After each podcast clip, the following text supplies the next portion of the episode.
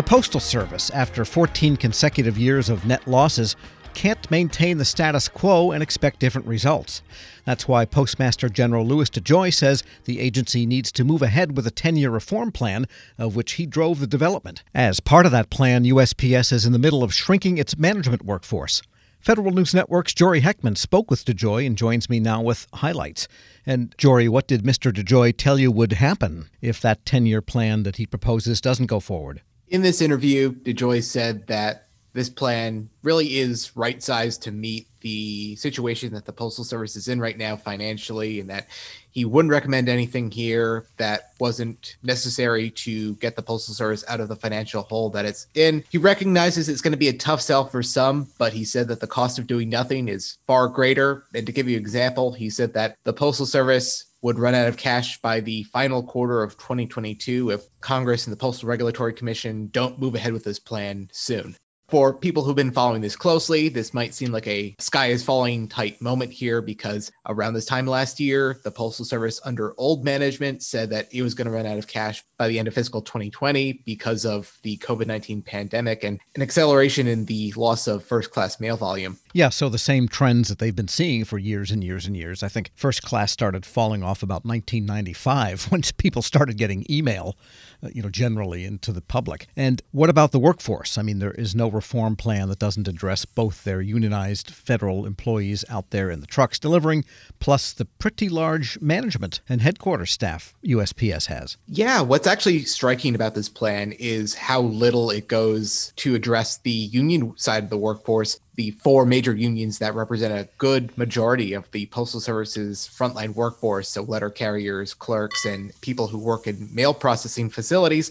What this really focuses on here is an ongoing agency restructuring that addresses its non-union management workforce. And as part of that the postal service is already making voluntary early retirement offers to that management workforce to avoid a non-voluntary reduction in force. We spent a good chunk of the interview drilling down on this because in rolling out the 10 year plan, DeJoy had thrown out a 60,000 employee number that didn't really get too well addressed. There's about 60,000 management employees, and he clarified he certainly has no intention to ask all of them to retire, but still a little bit of squishiness with this exact number. He said that he's calling on a small percentage of this management workforce to take these voluntary early retirement offers, and that between that and an 8 to 9% attrition rate, annually, he's counting on those two factors to help the agency reach its final goal, which he declined to give an exact number on, but said that this is going to come into focus much more in the coming months and that by the end of May, we'll have a better estimate of where things stand. Sounds like he's looking to cut the management ranks probably by about half, though. It's hard to say. You know, we did also address the idea of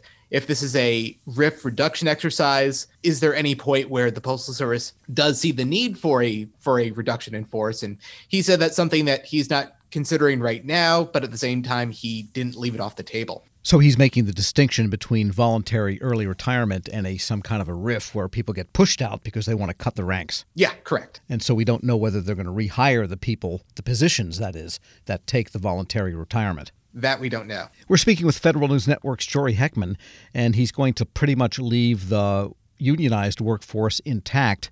I guess maybe it's just too big an issue to take on. Well, I think he recognizes that that is a perhaps a third rail type issue here. They are very vocal unions and they have been critical of other parts of the plan recently. And so, in trying to build a broad coalition here, he is perhaps trying to make as many people happy as he can. And it is striking that the unions have put out statements in the rollout of this 10 year plan that have been cautiously optimistic.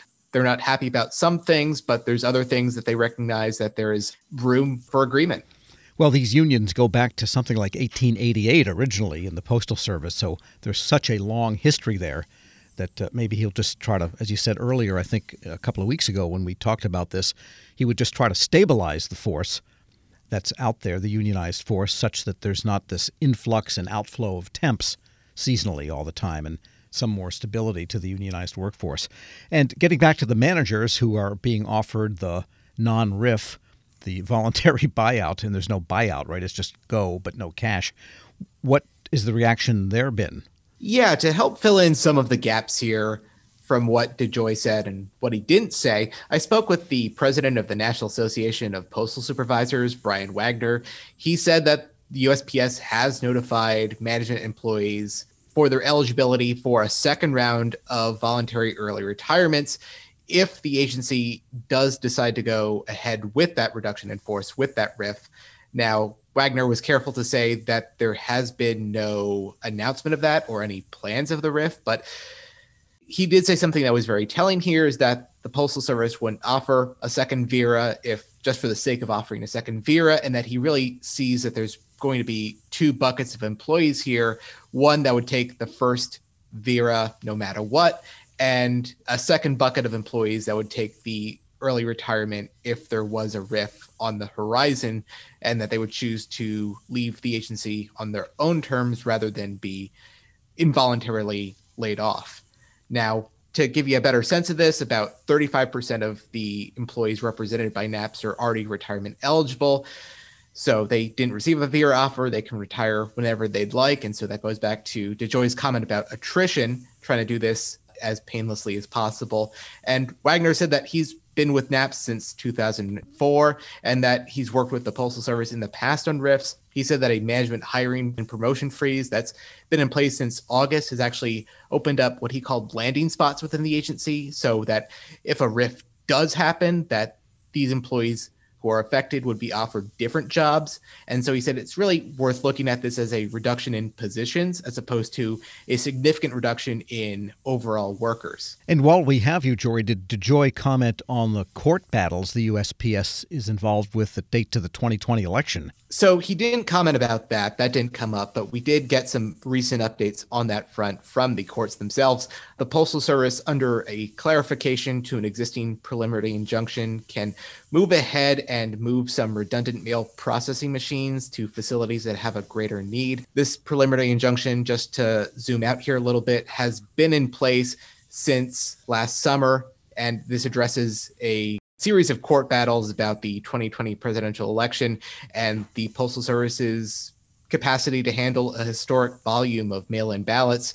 Now, by all accounts, the agency did a good job with handling those, but we're still talking about this because these plaintiffs have updated their original complaints to address the upcoming elections this year and saying that that is still going to be concerned because mail in ballots will still be very much a big part of these elections that are coming up. And so this is giving the Postal Service a little bit more flexibility to move these machines around and address, you know, what it said has been some persistent service delivery issues. Okay, so a little bit of movement on some important issues for Postal Service. Federal News Network's Jory Heckman, thanks so much.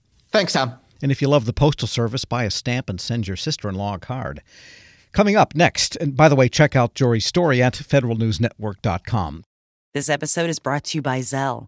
Whenever you're sending money through an app or online, it's important to do it safely. Here are a few helpful tips. First, always make sure you know and trust the person you are sending money to. Second, confirm you have entered their contact details correctly. And finally, if you don't trust the person or your recipient is rushing you to send money right away, think twice before sending money through an app or online.